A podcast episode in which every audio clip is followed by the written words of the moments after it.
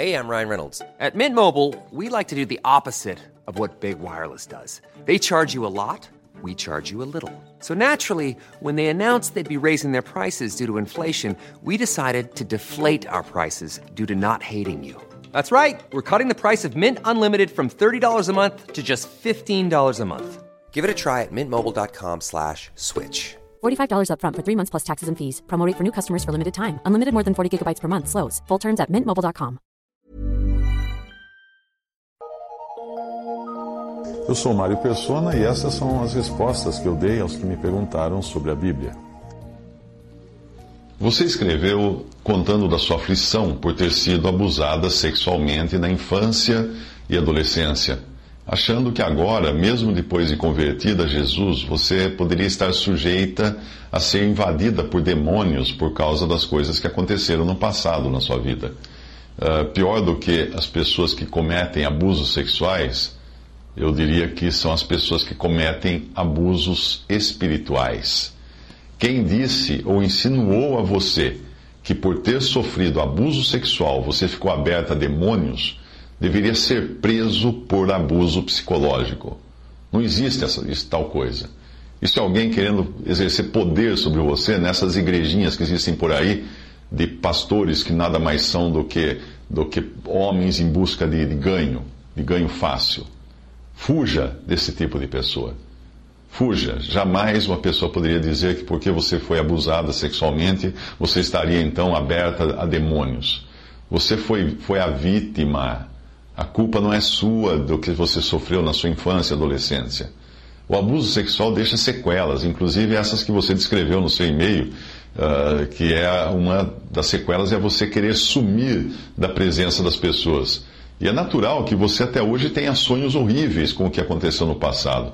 Isso também acontece com vítimas de assaltos, sequestros, cirurgias traumáticas, morte na família.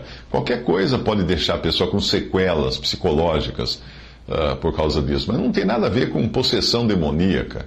Todas as pessoas que passaram por experiências assim saíram aterrorizadas disso, têm pesadelos, criam manias, tiques nervosos, vivem inquietas, uh, ficam gagas, coisa desse tipo. Não por terem alguma culpa mas simplesmente porque ficaram traumatizadas.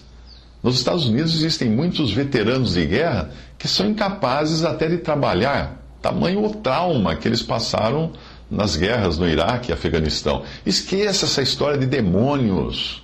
Esqueça, fuja dessas igrejas que só falam de demônio, que só tem gente se debatendo pelo chão. Fuja disso. E não, não leve filhos, também crianças. Eu acho absurdo levar crianças nesses lugares onde é um verdadeiro show de horrores, é um trem fantasma, um, um lugar que a criança sai de lá totalmente, com a cabeça totalmente estragada. Concentre-se no Senhor, no perdão que Ele dá a todos os que creem nele.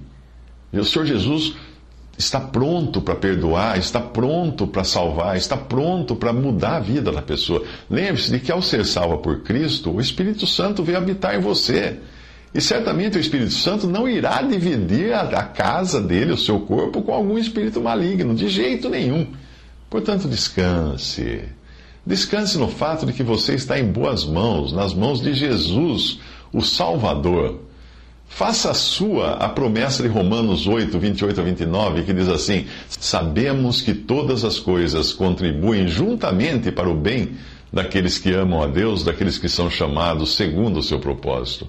Porque os que dantes conheceu também os predestinou para serem conformes à imagem de seu filho, a fim de que ele seja o primogênito entre muitos irmãos. E aos que predestinou, a estes também chamou, e aos que chamou, a estes também justificou, e aos que justificou, a estes também glorificou. Que diremos, pois, a estas coisas? Se Deus é por nós, quem será contra nós? Aquele que nem mesmo a seu próprio filho poupou antes o entregou por todos nós, como nos não dará também com ele todas as coisas? Quem tentará acusação contra os escolhidos de Deus? É Deus quem os justifica. Quem é que condena?